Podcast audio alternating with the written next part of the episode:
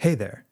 This episode of the Getting Smart podcast is a rebroadcast of our recent town hall, Educating All Learners, where we were joined by Erin Mote from Educating All Learners Alliance and Karla Phillips-Krivickas from Think Inclusion to discuss some of the core challenges and opportunities facing learners with disabilities. Together, we highlighted some of the most pressing topics circling the learning disabilities field and named exemplars who are responding well to these pressures and challenges. We hope you enjoy this episode.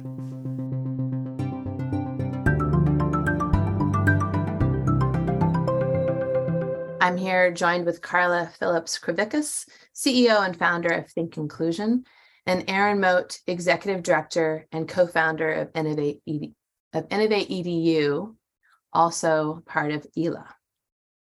Welcome. I I'm going to hand over to them in just a minute to do introduction.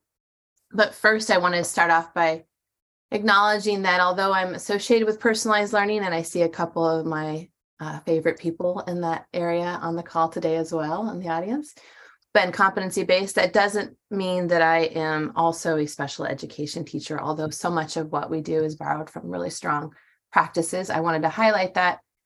Um, although I'll be coming into this conversation as an educator, I will also be coming into this conversation as a mother. I have a daughter with a complex um, genetic syndrome it's a variant of Odo for those of you that might know what that means. And I don't often get to talk about it. So it's really exciting. It also has made the opportunity for me to get closer to both of the ladies joining me today. We were just touching base before you all got on that it is Mother's Day weekend. That can mean a lot of things for a lot of people. But I would say that we all probably have our story to tell about being mothers within this work. So excited to have this time right before the weekend, too. So after talking uh, with both of them and others at different conferences since our, well, I, I, think we can say post COVID, right? So our big opportunity with that is where can we normalize and destigmatize levels of support? What can that look like as we move forward and how can we provide more support for learners? You often hear people talk about learning loss. And I think I'm going to highlight a report from the National Center for Learning Disabilities, NCLD. Uh, the report's inclusive innovative assessments for students with learning disabilities, where it talks about the impacts of remote, remote learning. They call it instructional loss, which I think a lot of people prefer because if it was not taught, then how could it be lost? Maybe it was instructional loss. People will also refer to it as a loss of opportunity. But we know from the testing results that that was definitely an impact for all students, but especially students who are already historically marginalized. And today, such as those with disabilities, but we're not going to exclude all of those conversations. I think it's important for us to talk also about the over identification of people of color, of kids in special education, as well as the complex over and under identification in EL learners.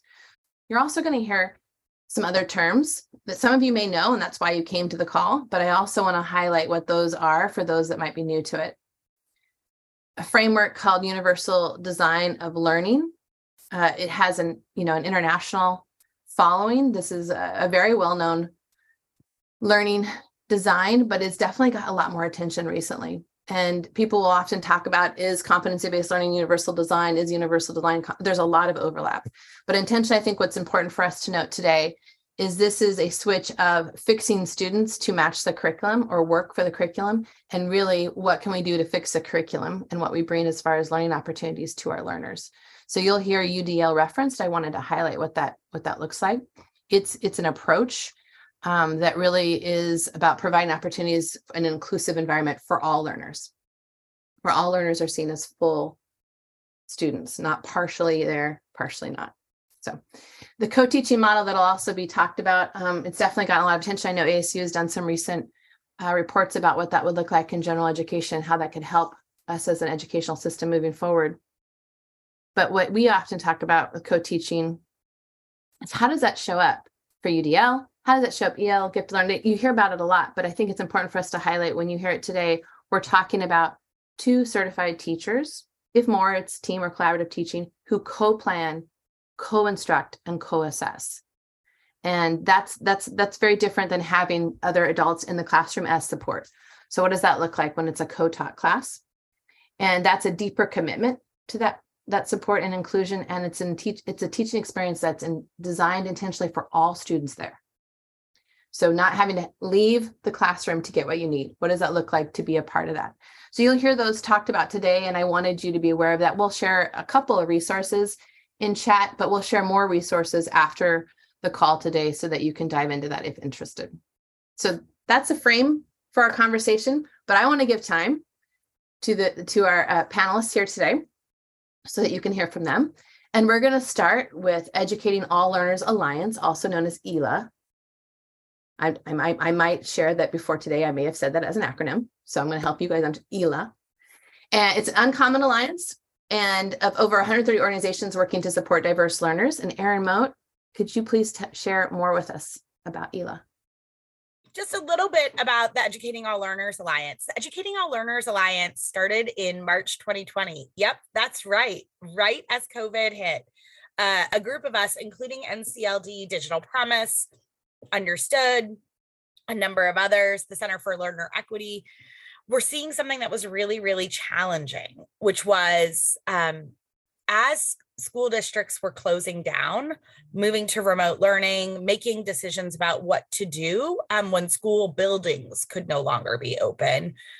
Some school districts were contemplating actually not offering any educational services to any students because they could not figure out how to navigate com- the compliance challenges that they were imagining um, would exist in the regulatory framework. They were really struggling to think through access issues um, and universal design for learning. And and they were turning to many of our organizations including myself um, and uh, my husband eric Tucker who was running the charter school we founded in brooklyn new york uh, Brooklyn Lab School, which is known for a model. Um, it's 10 years old. It's known for a model that serves students with disabilities um, and learners who are not traditionally well served by other systems exceptionally well. And we do that through a lot of things. Co teaching is one way, um, but it's also a deep focus on personalization. But we were ready um, for COVID in some ways. Um, our school had been one to one. We had had these flexible teaching models. We had focused on the types of supports that students need acceleration, skill building, one to one, high dosage tutoring all these were elements of the Brooklyn Lab model. And so, because we had been in um, networks of networks, superintendents were calling us and asking us, How do we do this? How do we even write an IEP virtually? How do we comply with an IEP? So, we got our friends together and we said, Hey, friends, uh, we have a problem if we don't answer these questions quickly and for the field, many students are going to miss out on just the ability to engage in learning. And it wasn't perfect. And and I think it's really important to draw the distinction here that 2020 and 2021 were emergency learning for many school systems. It was not blended learning, it was not personalized learning, it was not digital learning, it was emergency learning. We were doing the best that we could but how could we design systems and structures and flexibilities to give folks the ability to really meet the moment. And so educating all learners started with 20 partners and 30 partners and then 40 partners and civil rights organizations and um, individual school districts and intermediary organizations and parent organizations and technology organizations.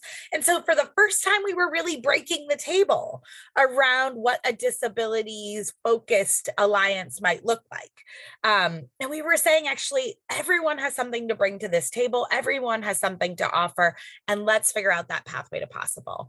And now, 130 partners later, really from equity and social justice organizations like National Urban League, which works at the national level, to Kindred Communities, which works more at the state and local level, to folks who were thinking about specifically supporting students with resources like Eye to Eye, to parents who took an outsized role in this work um, and continue to do so, to really thinking about what's the next generation of talent need to look like.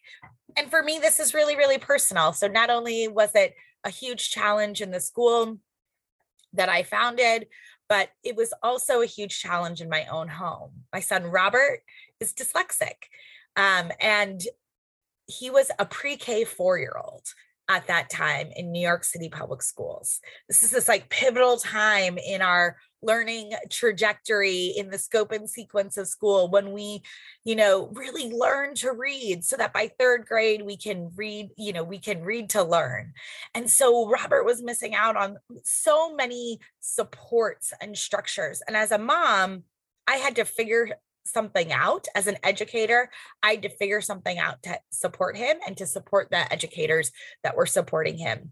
Because also behind a mask when you're pre-k 4 or 5 or 6 phonetical understanding is a building block for for the types of things we need and we couldn't see lips. We couldn't hear the same way and so we really had to stretch ourselves in new and innovative ways. And i always think about one of our partners at miami lighthouse who you know, was trying to teach their early pre-K four, five, and six uh, students who are visually impaired Braille. And do you know what they used? Muffin pans and tennis balls. That's what they used. They they sent muffin pans and tennis balls home, and they started teaching kids tactile Braille with muffin pans and tennis balls. And so, what does that tell you? Educators are geniuses and so are parents and so are our young people that really we can find ways to really support the learning of all students and that's one of the inherent principles of universal design for learning and something that ELA is really trying to drive at that every school can be inclusive every school can be accessible and that we need to shovel the ramp not just shovel the stairs I think the strength of ELA is really because it is an uncommon alliance that connected dots for so many folks at a time when they really needed new ideas, new connections, new resources. And we continue to do that through generating opportunities now for educators to get out there and to see school models that are working, are doing something different, are serving all students equitably. We do this through research resource sharing. So if you go to the ELA website, you're going to see a library of resources um, that really, really, really drive what's happening in the emerging um, field of special education, what's happening in the emerging field of science, of learning and development, and really connect many of these pieces. And there we actually work with schools, districts, and organizations to develop tools where there are gaps. And so just last year, we released a really cool tool, um, set of tools for educators around intersectional identity in students with disabilities. Rebecca, just talking a little bit about something that you were talking about, the over indexing of some of our most marginalized populations, students of color as students with disabilities. And so what happens when you have to uh, have conversations about the the multi sort of lens that you need to be serving students through. There's resources there for educators right away. We do a ton of webinars and podcasts. Don't worry, they're not all an hour. Sometimes we just do five minutes with where you can, you know, empty the dishwasher um, or take a quick walk to the mailbox and listen to five minutes with some of the smartest people in education right now, talking about what they're doing to really think through how to serve students differently. And then we have some really amazing initiatives um, that are led by our ELA team. We don't run a community of practice, we run a community of action where folks come together across uh, the United States and they design participatory projects um, to really think about what are the gaps in the field and how could we run together as organizations to support and build them. We're bringing educators together, principals, school teams across the country to really see and experience models and work towards some model change um, in their district. That doesn't mean whole model redesign necessarily might mean improving a certain practice or a staffing model um, in a school study tour. And then finally we just closed the new champions fund application for this year with a record number of applications like 8x 10x what we got last year so that's super exciting um, and this is really to support innovators and champions of equity who are doing work in communities who might not traditionally um, have access to national philanthropy um, and, and funding. And we uh, select three new champions every year, uh, and they get general operating dollars to really build the their organizations and support their work and get mentorship. And at ELA, we really use then our platform to trumpet and highlight their work. And so um, it's not just about uh, are we adding seats to the table um, at ELA? It's really, are we breaking the table? Thank you so much, Erin. Uh, I do love that you highlighted that quick response during the COVID when there was such a need out there and was so helpful. Um, and so appreciative of all that work that you put forward and that the way you phrase that today. I'm so looking forward to this conversation. I want to switch to an introduction also to Karla, please, who is also known across the country for her policy work and continued policy work and what she's doing um, for the state of Arizona, but also how that impacts the rest of the country. Uh, Think Inclusion, it's a partners with public and private sector leaders to build policy and investment agendas that purposely include students with disabilities. Hello, Karla. Can you tell us some more, please? Sure. Uh, I've been doing public policy for about almost 25 years. I hate saying that 'cause it really dates me, but I've had the honor and privilege of serving at the House of Representatives, Governor's Office, State Department, um, at the national level as well. And along that journey, I gave birth to two beautiful children like you. And um, I have a 15 year old daughter with Down syndrome and an 18 year old son who's been recently diagnosed with ADD. And I, I, started seeing all these issues I've been working on over all these years through a different lens everything from standards, assessments, teacher certification, all of these big, hairy policies through a different lens. And what bothers me the most is I remember all those years firmly believing that I believed in all kids and I was thinking about all kids. I, I did. I believed in my heart was in the right, but we weren't. We just weren't. So, uh, with my husband's support, I finally broke up and started Think Inclusion. My mission is to make sure that students with disabilities are included in every policy, program, and initiative. And a new tagline I've kind of developed is inclusion, not exemption. Although I really think I'm going to steal pathways to possible, just heads up, Erin. I think I'm stealing that. Sure, you can take it. Yeah. But you know that that can you go back to that that mission statement honestly took me a super long time to come up with. And it was because my goal is not to create more special programs, special pathways, special things. Sometimes we need them. I don't want to discount that. But my mission is to make sure that we're including students with disabilities in everything we're already doing. For example, just yesterday, Arizona's budget passed, and in it, there was an expansion of dual enrollment. And with some support of some really great friends here in Arizona, we were able to get it amended that Students with disabilities, IEPs and 504s have to be honored. That may seem like common sense, but it has not been practiced nationally. That is not an Arizona unique uh, issue. In fact, the first study done here in Arizona last fall showed that on average, 24.5% of high school students were taking dual enrollment courses. The participation rate for students with disabilities was so low it couldn't be reported, meaning it was less than 2% or less than 10 kids those are the kinds of issues that I'm fighting for because what it's also become so interesting to me nationally and locally is we spend a lot of time and it's important time and money like Erin saying helping teachers helping schools helping parents fix problems fix schools but we're not fixing the system. So I feel like we've developed a system of whack-a-mole. Like we help that one another one pops up. We help that one and especially like the attorneys and the advocates who trust me if i if i were queen i would multiply them by a 100 so definitely they're needed.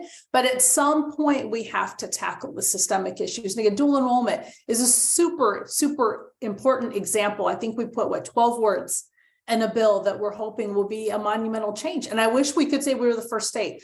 Uh, minnesota oregon and illinois were ahead of us by putting this language in but these are the kinds of issues that I'm working on. Because too often what we would do is, okay, three reading, oh, well, we'll exempt kids with IEPs. Again, legally, I get it. We're not going to, you know, have a kid with an IEP be retained, and that's a whole legal debate, but it sends a message to the field. Um, so Arizona, as you know, put that law into place many years ago. And then fast forward, I'm working at the Department of Ed and I get a call from a girlfriend of mine and she is irate. And I'm like, okay, calm down. Tell me what happened. And she got the form letter from the district that, of course, they thought was good news. You know, don't worry, your son's not going to be retained. He, he has an IEP. And, and you know what her response to that? And it still haunts me to say, she goes, why are they not required to teach my son to read? That was the message that she got we thought we were doing the right thing by exempting them. And again, legally we are, I'm not making that argument, but it sent a message to the field and to parents that don't worry about those kids. As long as they have IEPs, it'll happen. And um, right now in the background, I always I have on the Today Show, which is pretty much what I have on every day, all day in my house. And it's interesting uh, thinking about the destigmatizing support and normalizing support, something I've been thinking a lot about. And interestingly, they just featured a young man. I wrote it down because I haven't even had a chance to pull him up. Apparently, he started, I think it's an Instagram called I'm Just a Kid with an IEP. And he's a motivational speaker now who I'm already trying to figure out how we're going to get him here, Erin, to talk. And he basically talks about his journey. He's a grown man now to tell them what he that he why he was made to feel bad and why he felt so less and everything his mom did to support him and and even so we we have to stop making kids feel bad. And and post covid there's really a broad recognition that a lot of kids need support. So i'm hoping that's one of the positive highlights that comes out of this is that we don't have to label kids. Even thinking about the overrepresentation super important issue. I get it. You know my students are my children are both children of color and it's super important. But you know at the end of the day we wouldn't be worried about over identification if that identification got them reading, got them got, achieved the outcomes that were intended.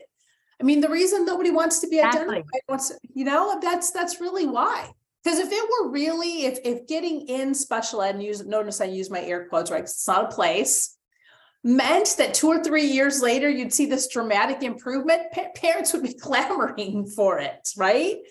But but it's not, and they shouldn't need a label uh, to get accommodations and kind of go into the UDL. You shouldn't need a label to get support. And by the way, I've never seen that definition that you had of UDL. Love that because it okay. is actually a very hard thing to explain to non-educators. But I really liked the way you did that. So I can't cite that, Karla. Let me let me just tell you where that came from. I, I now I'm worried that I probably should have pulled it from some website, but yes, I agree with you. And I that is so. I'm just going to pause right now because I hope people really under just heard what you said. I said a lot, so I'm sorry. I, but there's so many great pieces. But that over identification piece, we would not be concerned, check ourselves, if we associated that with receiving services that were helpful. And outcomes, not no, not just outcomes, yeah.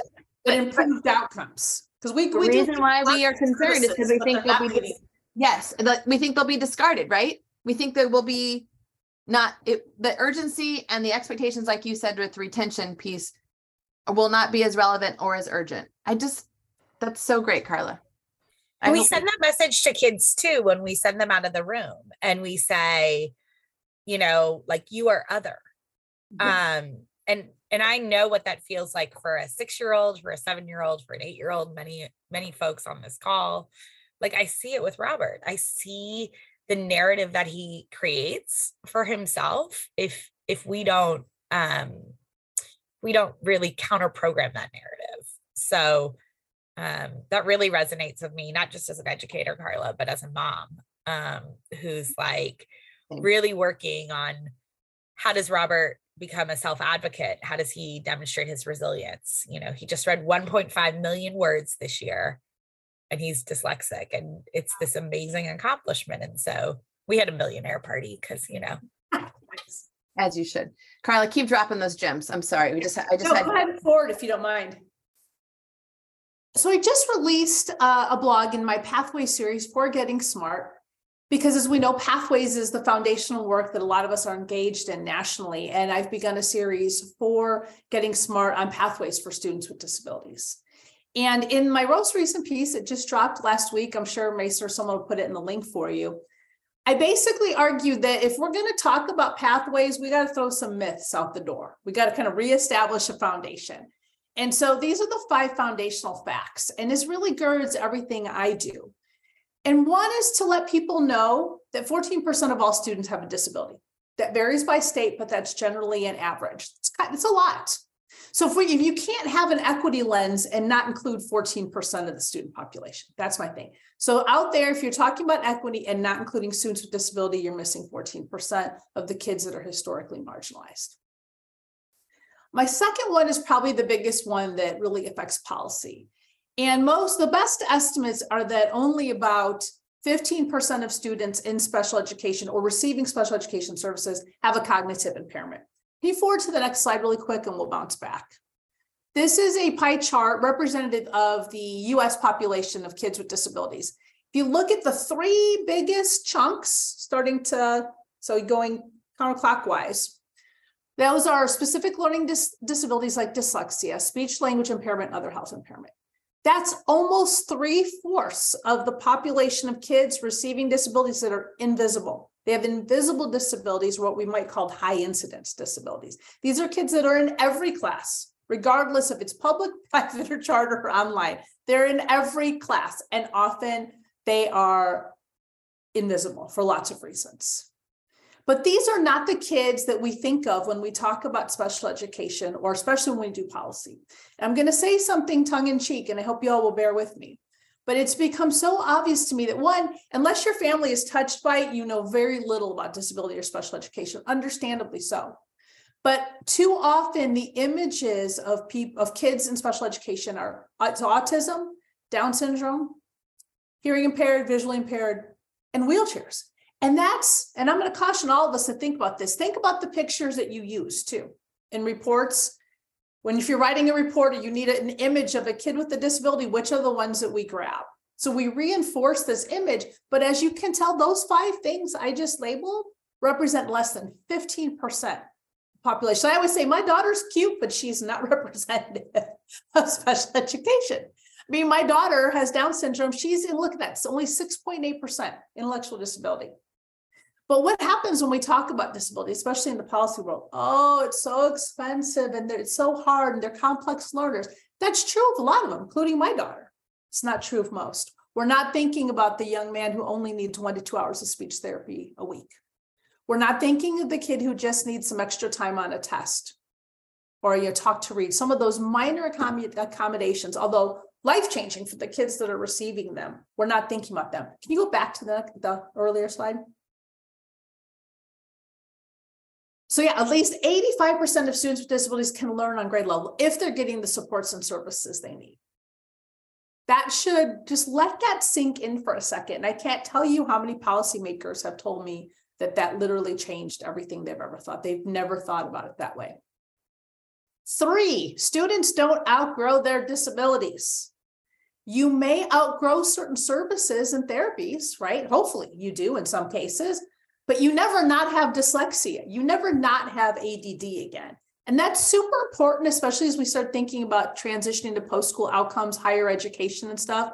So I've had folks in higher education, because of course they're not as well versed in these issues, think, oh, well, you know, but they they had an IEP in third grade, and I have to tell them they still have a disability. They just may need different, they may need different strategies or services. Four, the majority of students with disabilities spend most of the time in their regular uh, gen ed classrooms. Think about it. that's because it's the 85, it's because of the three quarters of the kids have invisible disabilities. But again, when we're crafting policy, and by policy, I mean how much things cost, the expectations we're going to set, the goals, the outcomes, we're not thinking about that. We're all, and it's mainly because of what we had in school, right? We're thinking about, and again, I hate these terms, but bear with me, those kids that are in those classrooms down the hall those are the images that we have, but we're not realizing that most of these kids are in every classroom in every school right now. And then the fifth one, unfortunately, is a fact, but right, we're all working really hard to turn that around is that students with disabilities consistently experience the lowest outcomes. That starts from preschool through to employment. So those are the five foundational facts. So as we're thinking about policy, about system design, around school design, around classroom design, around curriculum design, I believe these five foundational facts have to be a part of the conversation to think about that. I'm going to give you an opportunity to talk about pathways too, because you did bring it up, and I think Erin will weigh in on this too. I also want to make note there's some great conversations happening in chat and great sharing. Please continue. We love that. That's a big part. There's a couple of you that I'm probably going to call on in the group. You probably know who they are. Um, just to give you a, a heads up. I, I, I want to highlight before you go into this that we are also in a time, and some people say, oh, it's because people misuse ESSER funds. I don't, I don't buy into that. I think we're also in a time where schools en- enrollment's down. There's conversations about schools closing. There's definitely conversations about riffing. And the first teachers and staff that often get talked about in these situations are instructional coaches. Some are special ed instructional coaches, some are instructional coaches. Um, I think we all agree that that role is vital, but sometimes misunderstood and maybe not uh, easily supported. with that understanding, I think as you talk about the pathways and idea requirements, I would love for us to also move into staffing and those challenges because, like you said, we know that this is a helpful uh, approach. You saw the graph.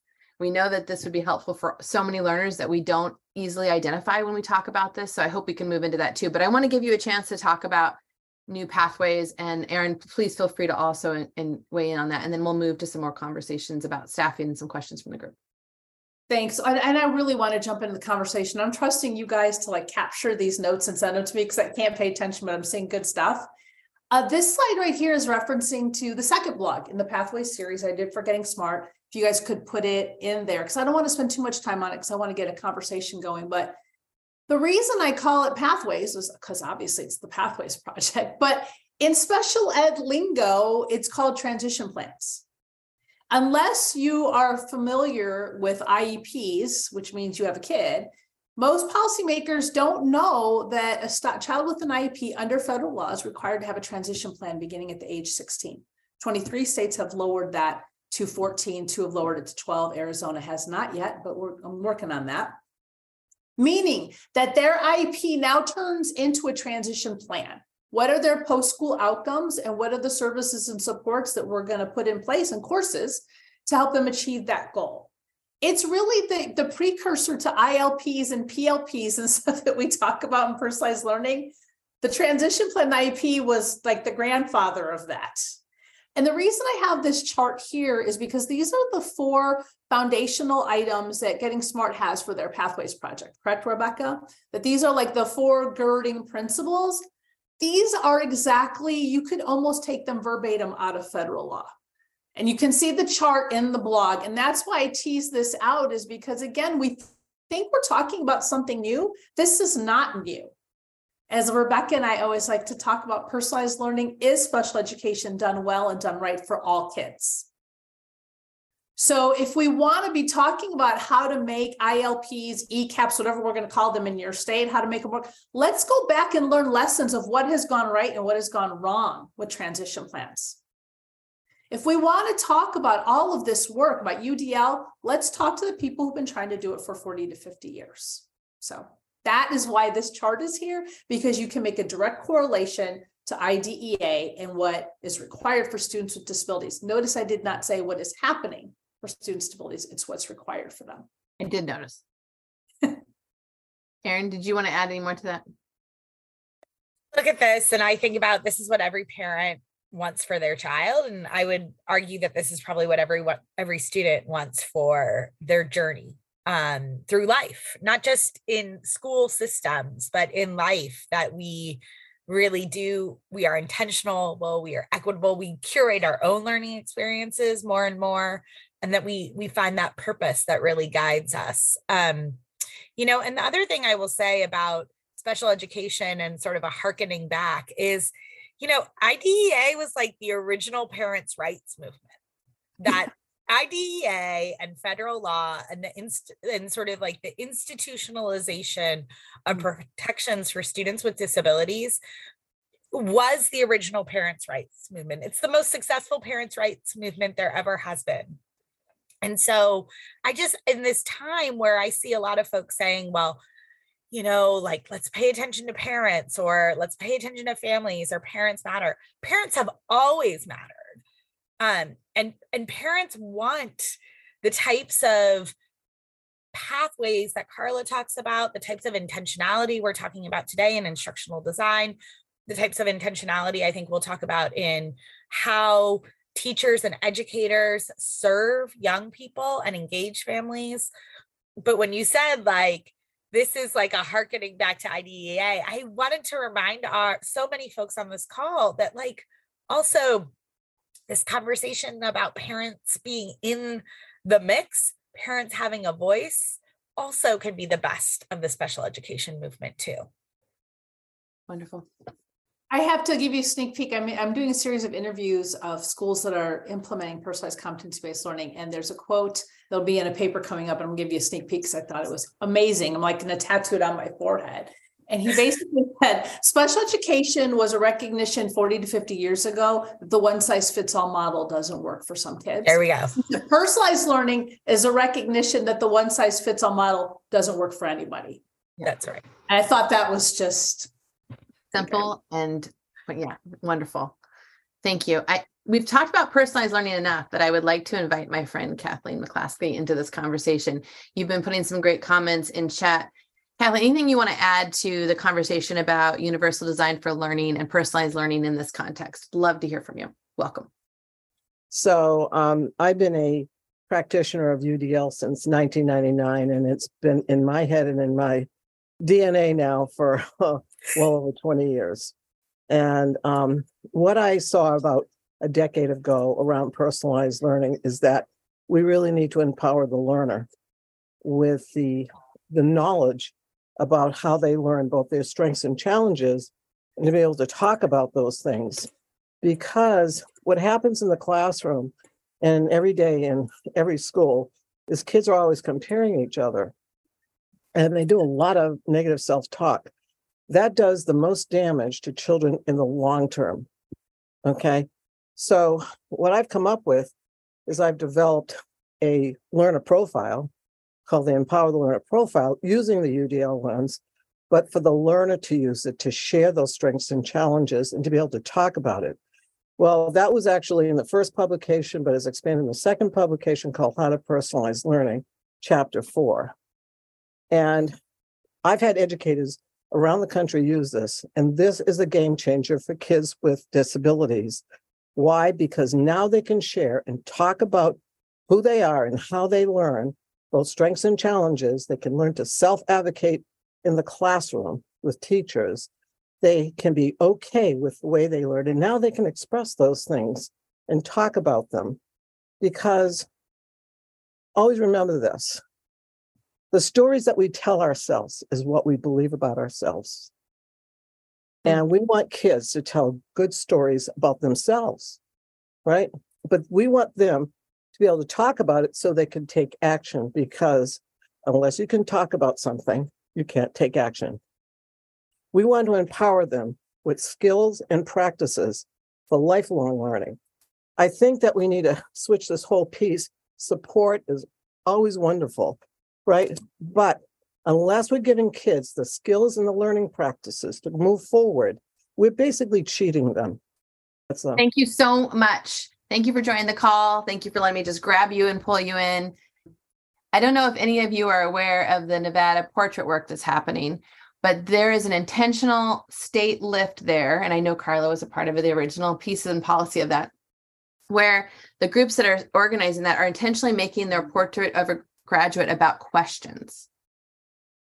Not pre-designing the traits, but really questions like how does this matter to you? And like they're really doing it in thoughtful ways and questions that allow and encourage and probably expect learners to be able to lean into this and design their own path, which is somewhat we've been talking about today. So just that's another one we can look into later that came to mind. We've got some other um, conversation items that have come up in chat, but I know from private chats that people are interested in the staffing challenge. Do you have anything you want to weigh in on with this? That there's, um, we know that those are great supports.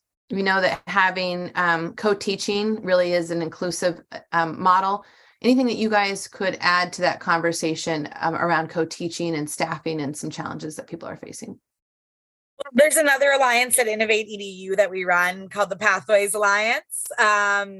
It's about educator preparation and um, really thinks about how we rethink the role of educator preparation and therefore rethink the role of what the educator does. And notice how I'm intentionally using the word educator here, not teacher, because Rebecca, instructional coaches are educators and paraprofessionals are educators and high dosage tutors or small group instructors might be educators and increasingly i think we're seeing great models of collaborative teaching of team teaching of two teachers in a classroom um, if possible even for select periods we're seeing some really cool stuff in rural communities where we have virtual instruction alongside in-person instruction. So a subject matter expert, maybe in an AP chemistry or AP physics class, teaching alongside maybe a, a virtually coming in and, and teaching alongside a less experienced teacher um, to really create those scaffolds and supports. Um, I'm really excited about the movement that we're seeing right now to really reimagine the role of the educator. Uh, I think we've talked a lot about reimagining the role of a young person as advocate um, and doing it in a way from a positive strength based approach. But i think um, some of the things that have happened and maybe you want to call them the silver lining of a national teacher shortage or the silver lining of, of covid are really thinking about the roles of educators differently. So whether that's the 80 schools that are working with arizona state on next educator workforce or the work that Baltimore City is doing uh, to really think about what's the composition of a pipeline of diverse teachers um, all the way from high school up. Uh, so is the Center for Black Educator Development doing that work, thinking from high school up. And the thing I'm actually really excited about um, in the special education area in particular um, are teacher apprenticeships. So the Pathways Alliance, alongside the U.S. Department of Labor and the U.S. Department of Education, is going to follow up on a commitment that uh, the First Lady Jill Biden made last year in August. We've written the national guidelines for teacher apprenticeships. They're going to be released within the next coming weeks. I'm very excited about it because the models that are coming out of those teacher apprenticeship pathways um, include pathways for special education. There's a really exciting one in Ball State uh, that's developed that's specifically targeted at building their special education teaching pipeline. It reaches all the way back into the high school model, works with high schoolers who are thinking about the teaching profession, partners with the Boys and Girls Club to put them in after school tutoring, mentoring roles, at the same time does the dual enrollment that Karla is talking about with Ball State, gets them earning those college credits. They're graduating in three years from Ball State, not just as certified teachers, but as certified special educators. Um, and that's the thing that we really need to be thinking about is how do we think about what folks coming into the pipeline and then what's the work experience that they're having in the classroom and how do we really think about how that uh, staffing model could potentially also help us deal with some of the destigmatization. If you're a young person who has to go for specials and notice my air quotes um, and leave the classroom, you know, for two or three hours a day, you know it, your peers know it, and there's a conversation that's happening about why that's happening. And we have to keep kids in classrooms with the right scaffolds in order to really do what we know from the science of learning and development.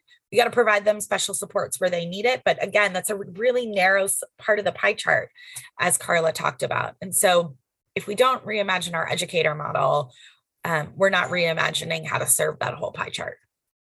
Well, as a, I, I do bleed maroon and gold, so and I love the work at, the, at the ASU, and I've been watching it for a very long time. I'm a big supporter one of the things Carol talks about a lot is reimagining that role. Again, it would we can do it, but we're not going to scale it until we change the policy. That's right. Programs are are foundational in the state board of education rules, which we didn't mention. I actually am a member of here in Arizona, so I'm thinking a lot about this. Erin is. I'm gonna throw a big, hairy, audacious idea. Go, bring it to me. We'll we'll make an alliance. and, and I've been talking a lot for many years about the wall the wall between gen ed and sped. We all know it. We all see it. See, I see lots of head shaking even on the screens. It's at the state department level. It's at the district yep. level. It's at the school level. It's in the classroom level. There's a wall for lots of reasons. And I, my new theory is that we're building the foundation for that wall in the teacher prep programs. Mm. Because in theory, in theory, and I know every school, every state's a little different, so bear with me. But in theory, one of the first decisions a student has to make when they've decided to go into the College of Education is which students do they want to teach? That's right. And then we wonder, we're shocked 10 years later when they say, oh, well, I don't teach those kids. We made them make that choice. We made them make that choice. So I mean, we if we're if we're going to tear down that wall, it's got to be at that foundational level. Now, what I have learned over the years from great educators like Rebecca, I mean, I'm not, I'm a policy wonk, self-proclaimed policy wonk, is that the, the teaching strategies that work for kids with disabilities work for everyone. It's good teaching. So then why do we have separate tracks? Why can we not do a side by side of the competencies, the standards, whatever you want to call them in your state, in state board rule, and what we're mandating the teacher prep programs to do gen ed and sped. And I'm I would bet, I haven't done it yet, but I would bet 75 to 85% of them apply to both. There's probably that 15 to 20%, most of which are more law and paperwork related things. That's right. Right. That's right. But thinking about Carol Basile's model, Mhm. there are people in the world who, like me, I'm an I'm an administrator. I like paperwork. I would like to. I I could do that job versus the people who do teaching. But we're requiring again, thinking about Carol, that we're requiring teachers to do be all things and do all things. We're doing the same thing to special education instructors. We're taking people who want to be in the classroom working with kids with disabilities and helping them, and then we're making them spend time on paperwork that they don't like and they're not good at. Where we have people out there who love doing that but don't want to be in the classroom. All of that could be an endorsement. Hmm. That could be like a badge, a credential, an endorsement that people get. I know for a fact because I just found a woman here in a really big school district here in Phoenix. Her whole job is basically doing the IEPs for the kids in the private schools in the district under federal law. That's her whole job. That's perfect. But why are we making all the special education teachers do that as well? So that's my big. I think it's a great point. Let's identify the things that we want all because we want all teachers to be able to meet the needs of all kids in the classroom, right? Let's let's have one certificate that empowers, and then you can have a, a- you know, design the apprenticeships that go along with it, and the teaching, the incline, all that stuff to go along with it. I'm not saying it's just what they would learn in Mhm. classroom, but that that teacher is now prepared to teach any learner. And then we can offer some, again, some credentials or some other things on the side of the people who are the specialists in the laws and the IEPs and some of the other things that they might need. And again, you can still get a specialty in visual impairment, for instance. Mm. You can get a specialty. I'm not saying we to get rid of them, but let's identify the core that every teacher needs rather than making them choose a pathway.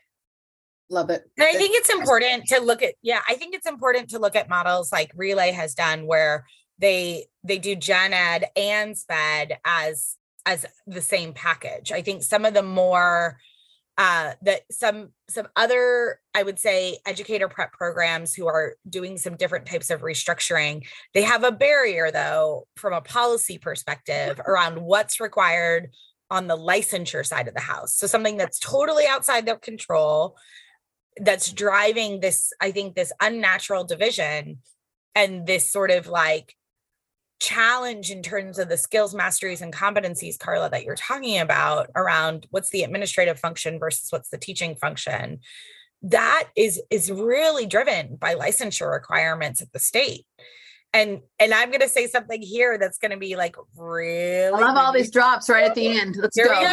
we go this is i think among the things that ai could actually help us with speed some things along i'm not saying teachers don't have to you know write ieps and humans aren't in the loop but prompts for IEPs that are positive framing. Think about the ways that we could Mhm. use generative AI to Mhm. speed up the process of writing you know pieces of an IEP or doing some of that administrative work. I'm really excited about the AI Center with the National Science Foundation and IES, the Institute for Education Sciences at the University of Buffalo that's specifically focused on students with disabilities because I think it is a gold mine of some of the pieces that Karla's talking about from Mm-hmm. how do we universally screen all kids for dyslexia and then have a human in a loop to follow up on the kids who fail a universal screener